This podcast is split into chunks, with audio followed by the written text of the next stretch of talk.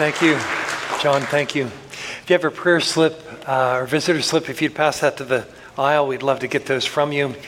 And so glad that you're here with us and that you want to trust uh, your prayer concerns with us this week.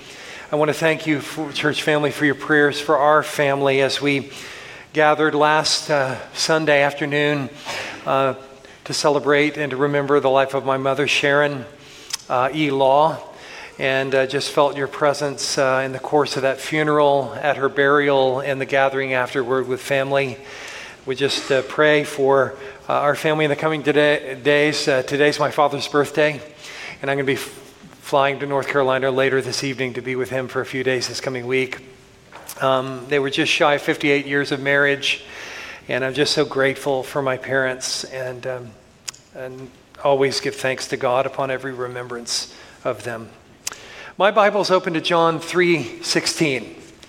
And I'm grateful for Jared carrying the banner last week and talking about uh, the power of this verse and the love of God to bring salvation to a rebel race. And this morning I want to talk to you about the portal. What's a portal? it's a door, it's an entry. Jesus Christ is the way that the love of God is brought into our life by faith in Him alone. James Montgomery Boice introduced uh, his sermon on John 3:16 by listing the favorite passages of noted some noted figures in church history. Uh, John Wesley, his favorite verse was Zechariah 3:2. Is not this man a burning stick snatched from the fire? to each his own. I probably wouldn't have che- uh, selected uh, Zechariah 3:2. David Livingstone, um, the faithful missionary who gave his life in the, um, on the continent of Africa, who said, uh, My body may be buried in England, but I want my heart buried in Africa, and so it was. His favorite verse was Matthew 28, uh, 2, verse 20. Matthew 28, 20. Surely I'm with you always, Jesus said, even until the end of the age. John Newton, the foul-mouthed sinner, slave trader, who was converted by the amazing grace of God, his was Romans 5:20. But where sin increased, grace increased all the more. And sin, it is true, uh, while the pit may be deep, his grace is greater still. And then Martin Luther underlined in his Bible was Romans 1:17 that the righteous shall live by faith. How can I be made right with God? by faith in Jesus Christ alone, his righteousness is credited to me. Boice wrote, each of these verses has spoken to some man in, this, in his own particular condition and has become for him the greatest text in the Bible. But the verse before us this morning, John 3:16, that's everyone's text. There is hardly a place in the world to which the gospel of Jesus Christ has gone that this verse has not become almost instantly known as a summary of what the Bible communicates. It is the first verse that translators put into another language. Millions of people have been taught to recite it. It's inscribed on buildings and books. It is reflected in songs, John 3:16. And this is the love of God, not that we love God, but that He loved us and sent His Son as an atoning sacrifice for our sins, a propitiation for our sins, so that the wrath of God would be lifted because He bore it all on the cross, that I might be set free by His boundless love and dying for me. Millions have come to saving faith in Jesus Christ. Perhaps that, that is your grace story, that you came to know the Lord through this simple statement. It's a great summary of the gospel. It's spoken by Jesus Christ himself, and it has been our focus this Advent season. This verse is, is not for beginners only. That's one of the temptations when you come to familiar verses in the Bible. Well, that's for beginners.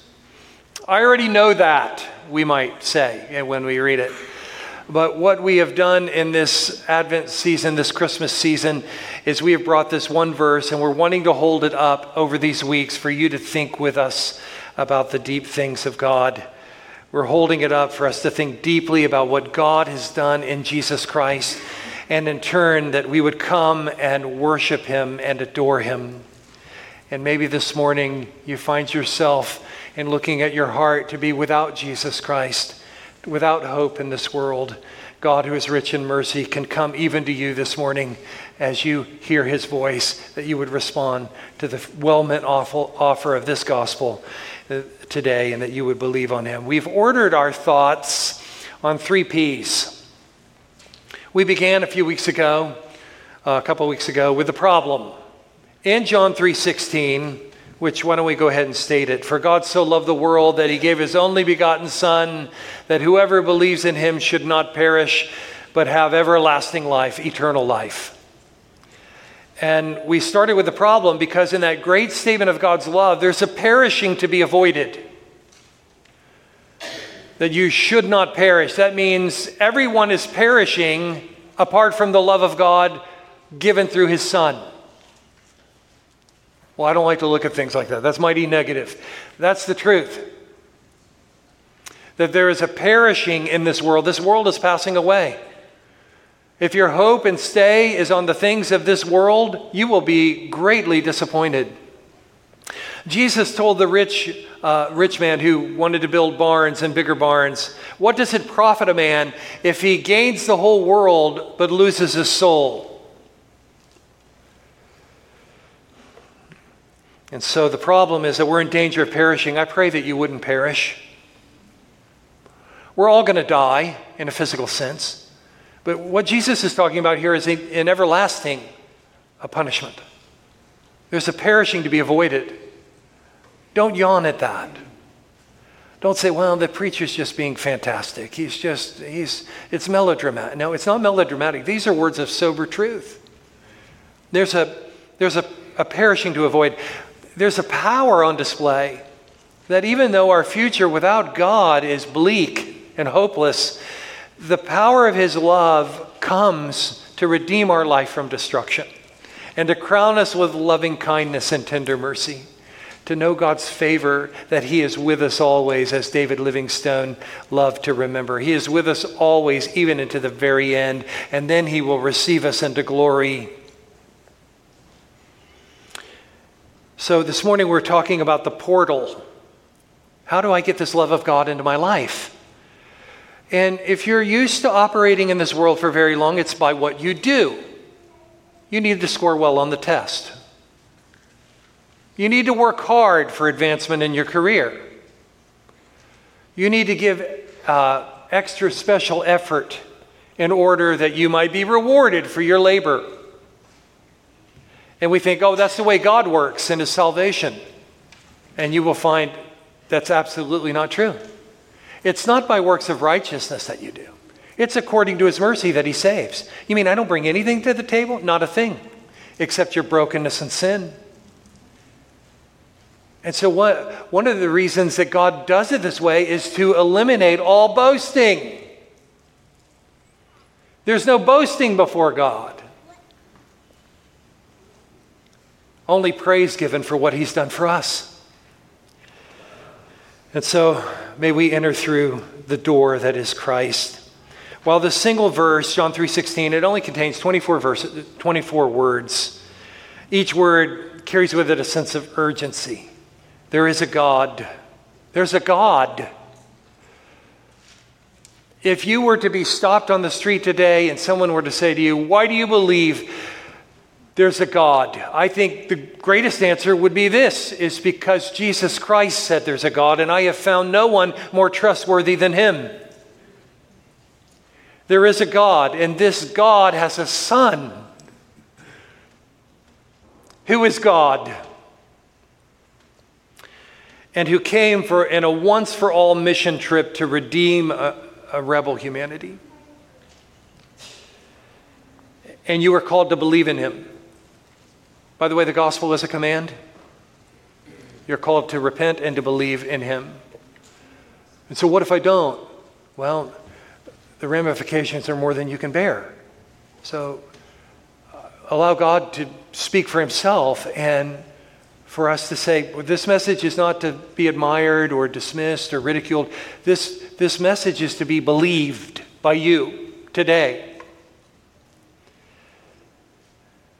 You're called to believe in him and to trust in what he's done.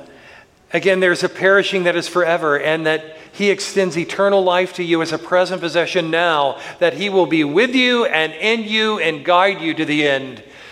I can't think of a greater message, a greater person to put the weight of your soul into than Jesus Christ. I thought of that last week when I went to the cemetery and we buried my mother.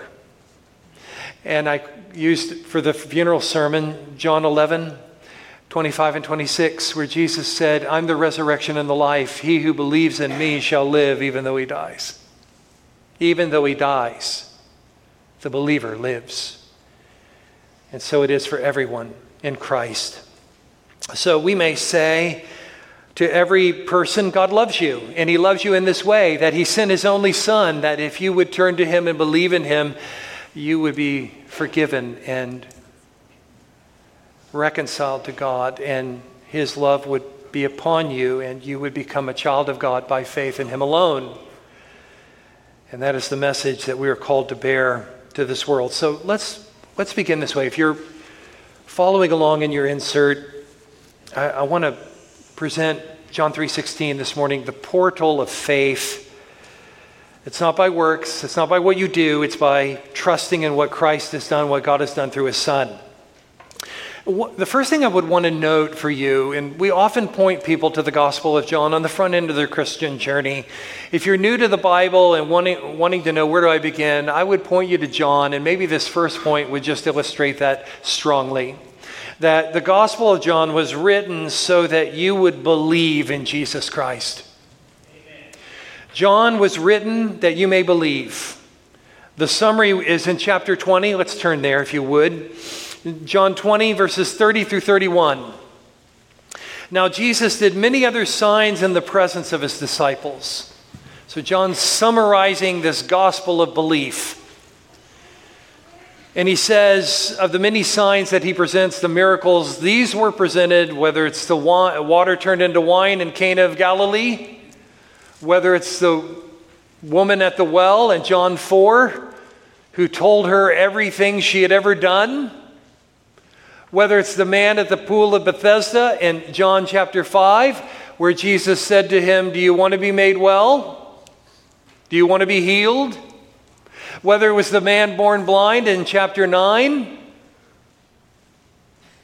whether it was uh, the sign of Jesus calling forth Lazarus, who was in the grave for four days, calling him back to life. Yes, he would die again, but on that day he would live.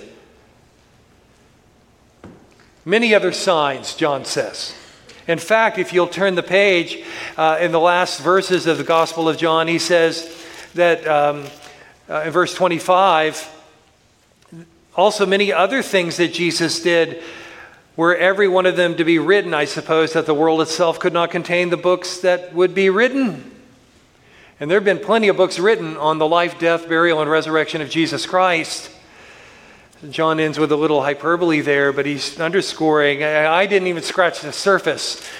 But back to chapter 20, verse 30. Now, Jesus did many other signs in the presence of his disciples, which are not written in this book, but these are written why? So that you would believe. You would believe. Not intellectually that Jesus actually lived the way we would think of Abraham Lincoln being one of our presidents. We acknowledge that in history, but he's not going to save you. And we'll explain, expound on this in just a moment, but the belief here in, in John is a personal, yes, I believe the facts of what is presented about Jesus, but I really trust him myself. I believe on him myself. He's my Savior. And sometimes we struggle with that. He's not around. I mean, he's not here, uh, some, someone might say. He's, he's not in the building. I don't get into talking to people that aren't present. But that's the, at the heart of the Christian gospel. He's a living Savior. He is risen from the dead, and He is the Lord of all. He has ascended into heaven, and He's coming back again. And as you follow the message of the Bible out, the, the gospel, this gospel message was given to the disciples who went into all the world and preached it, most of them to their death. Would you give your life to a message that would lead to your death if you didn't believe it? Probably not. Oh, there's some, you know, unbalanced people who might give themselves to that, but to knowingly preach that he was alive when he was, in fact, dead in the tomb? No, they saw him. Thomas saw the wounds in his side and in his hands and said, My Lord and my God. In the gathering of this church, every week we come together to say that very thing, My Lord and my God. He's my Savior, He's my Lord, and He's alive forevermore.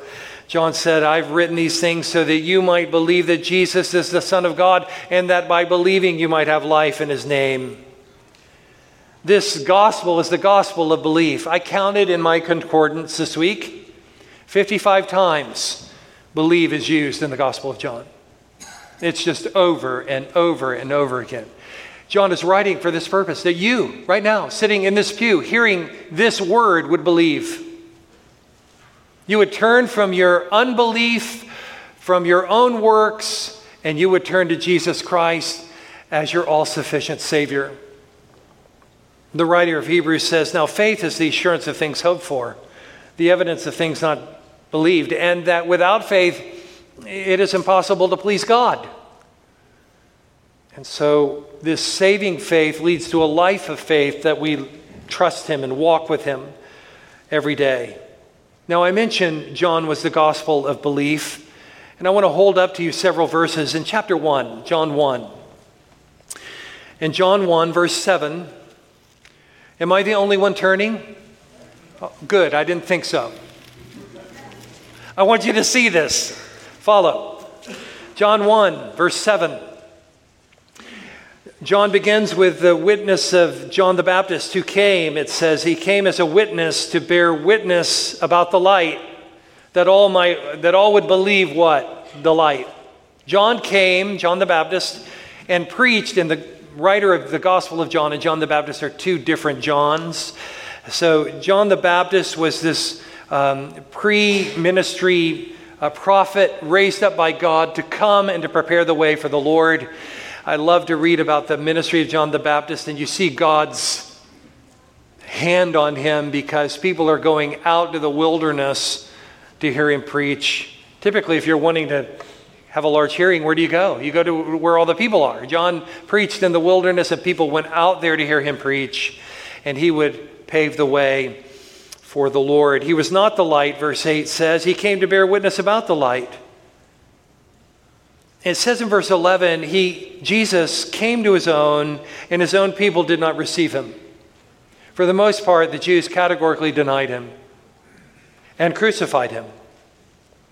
But to all who receive him, would you plug yourself into this verse? Have I received Jesus Christ by faith? Have I believed on him to receive eternal life? As many as received him,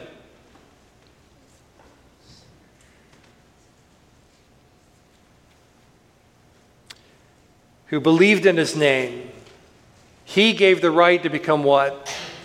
Children of God. Receiving him. Now, I think it's important to note when the Bible speaks about believe and faith and receiving, we can receive things that we don't like, right? Treatments, procedures. No, uh, it's endless. We, we could receive things we don't like. When we talk about receiving Jesus Christ, what kind of receiving do you think that is? It's treasuring. It's valuing above all else. And I would just speak to the church this morning. How deep is your love for Christ? In the sense, do you cherish him in that way? Do you see him as the pearl of great price? Or is he more of like a card that you would stick into a machine to get into heaven and you don't have any real regard for the card? Yeah, I've received him, I got the card. This is treasuring. All right, turn with me a couple pages to the right to chapter 3, verse 18. We're underscoring believing. Believing. He came to his own, his own received him not, but to as many as received him, who believed in his name, he gave right to become children of God. In chapter 3, verse 18, two below John 3:16, whoever believes in him is not condemned. But whoever does not believe is condemned already because he has not believed in the name of the only begotten Son of God. That is that's just so drastic, isn't it? if I don't believe, I'm what? I'm under condemnation. If I do believe, that's the rescuing power of God on my life through the love of God in Christ. In John chapter 9, I've alluded to the man born blind. And eventually he was, Jesus healed him. The Jewish leaders came after him. And it says in John 9 35, he was thrown out of the synagogue. And Jesus heard that they had cast him out. And having found him, he said, Do you believe in the Son of Man? And the formerly blind man answered, And who is he, sir, that I may believe in him? And Jesus said to him, You have seen him, and it is he who is speaking to you. He said, Lord, I believe, and he worshiped him. True saving faith, believing in him, leads to worship and an acknowledgement of who he is. Look with me at John 14 in this gospel of belief. Jesus said in this upper room discourse of John's gospel, Let not your hearts be troubled. He had just told them that he's going away from, from them, and, um, and so they're troubled. And he, so he, he says in chapter 14, verse 1 Let not your hearts be troubled. Believe in God, believe also in me. Believe. It's a command. Believe in God, believe also in me. And then he gives this eternal picture. In my Father's house, there are what? There are many rooms. King James mansions. Rooms kind of takes out the, the point is fellowship, not your own palatial estate. but the point here is you, you'll be with me. And it will not prove to be sad. You won't be disappointed. You're not going to get to heaven and say, wow, this is a real fixer upper. That's not the point. Another idea here is apartment. that really takes the weight out of mansions. Uh, in my father's house are many rooms. The point is, we will be together. If it were not so, I would have told you, I go to prepare a place for you, that where I am, there you may be also. So, my favorite line on this, all of the promises of God, is that this isn't a lucky rabbit's foot. This isn't some token for you to hang on the rear view mirror of your car. These are promises from the living God and Jesus Christ Himself. Believe in God, believe also in me because He sent me. In all that I'm doing, I please Him, and you live for me. So, looking at this faith, if we are to have the life of God in us, we must by faith join ourselves to Christ which is not a human work, but a work of God. God draws us in regeneration. What, how, what does that drawing look like? It, it, it looks like this um, it, to where I'm once totally disinterested and totally living for myself and totally enamored, enamored by my view of the world. And also, uh, all of a sudden, I'm confronted, and, and uh, there's a sense of emptiness and, and undoneness about me that I can't explain. And I know and I see for the first time, I'm not right with God. This happens in many different ways and in many different circumstances, but that is at the heart of it. And God's Spirit begins to change our dispositions and our resistance to the things that are true. And a message on Jesus Christ once was on the bottom of my list of priorities, but now I can't get enough of him. And I begin to see him for who he is as the eternal Son of God, and that in his words are life, and in his death and resurrection is my salvation. And the power of God comes upon me, and I repent of my sins and I believe in him, and my life begins to change, and my vocabulary and the words that come out of my mouth begin to change, and my goals are reprioritized uh, uh, a new priority in my goals uh, come into my life. And I begin to live for Him. And I can't imagine living a day without Him because He has redeemed me and I am His and He is mine. And He's how I view the world. And so I pray that God's power would come on that message and that you would believe today. The Gospel of John is a gospel of belief. Let me move on quickly to two other points I want to bring to your attention, and they come in the form of a question. For number two does anyway. What kind of believing is John 3:16 talking about? I've been in the ministry long enough that, that I know I can't make anyone interested. I'm a lousy entertainer, so I don't even try. That's not even my call. Um, I'm not responsible for the response, only to be faithful to the message. And so it's a beautiful thing to see spiritual hunger. What kind of believing is John 3:16 talking about? It's it's seen in again a treasuring. Uh, it's a beautiful thing to see spiritual hunger. It's another thing to see apathy. I, al- I will always remember the words of the Baptist preacher R.G. Lee, who did a preaching tour in Australia many, many years ago.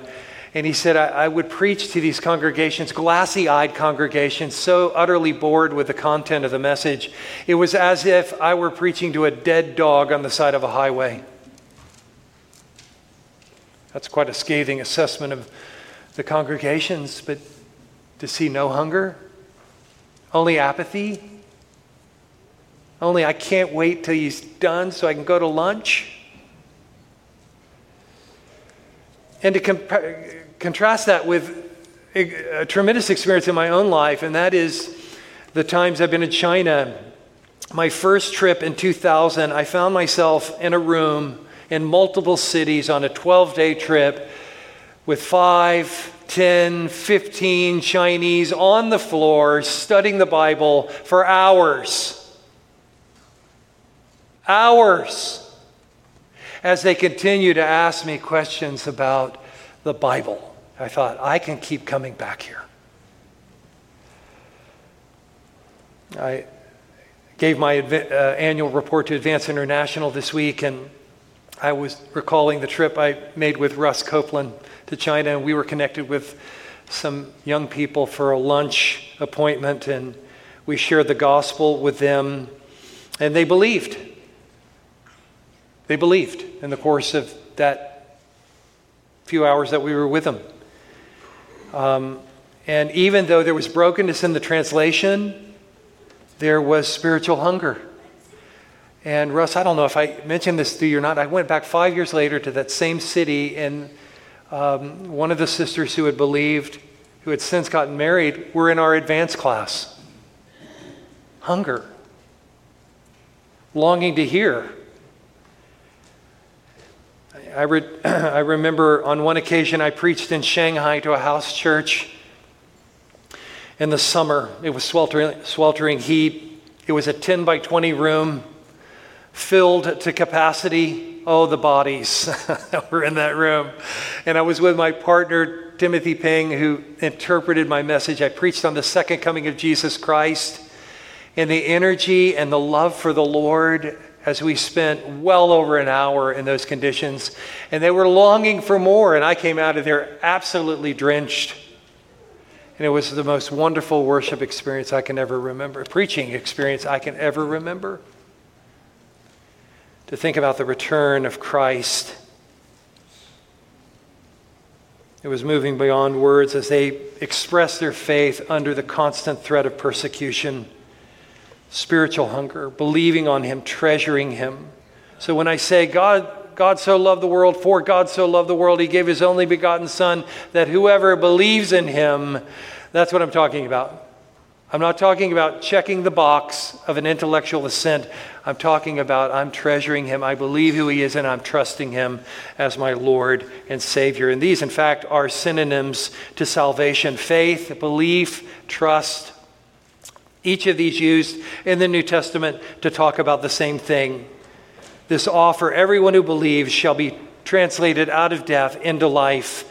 I pray that you would seek him now and that by believing, um, believing that is brought by the work of the Holy Spirit. It's interesting, John 3.16 is in the same chapter where Jesus is talking to Nicodemus and saying to him, you must be born again.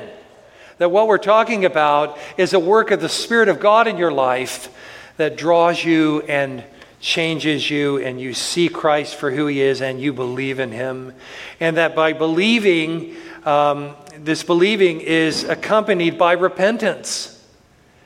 I'm not walking in the same way that I once walked. I'm walking in the footsteps of my Savior. I'm seeking to align my life in obedience to what He's commanded. That was the mandate given to the disciples that you would teach them everything I've commanded you, and I'm with you always.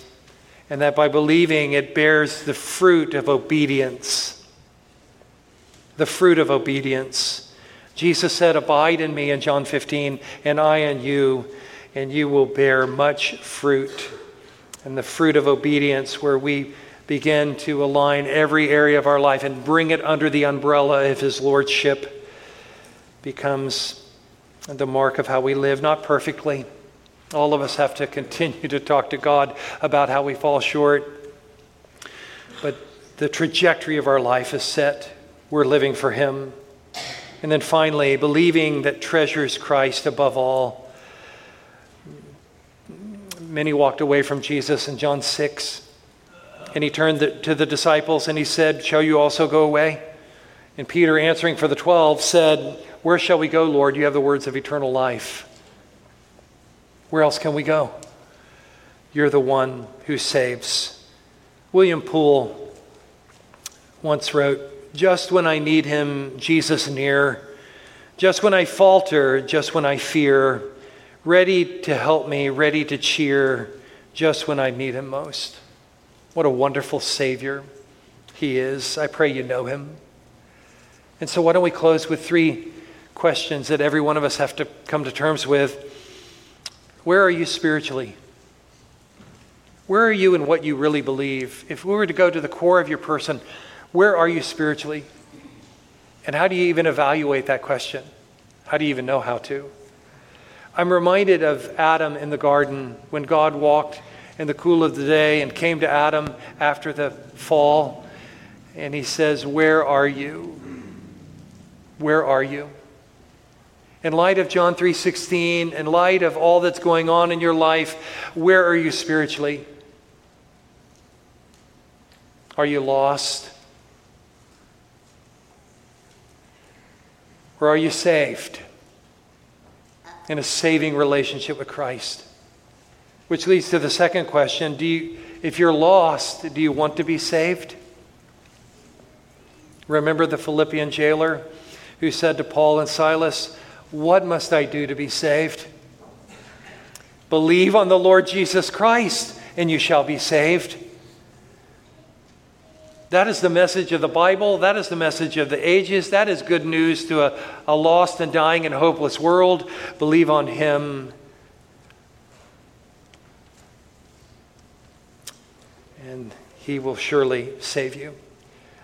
So the portal is faith. Would you enter there if you haven't already? Perhaps you've grown weary in well doing. Would you renew your love for Christ this Advent season? Would you give your heart to Him afresh and anew and say, Lord, I want to live for you. Cleanse me of my shortcomings and help me to be your hands and feet and celebrate Christmas with all of our hearts. Would you bow with me in prayer? In these closing moments, as we think about Jesus Christ, he was born not to a king, but a carpenter, but to be a carpenter. He was born not in robes, but in rags.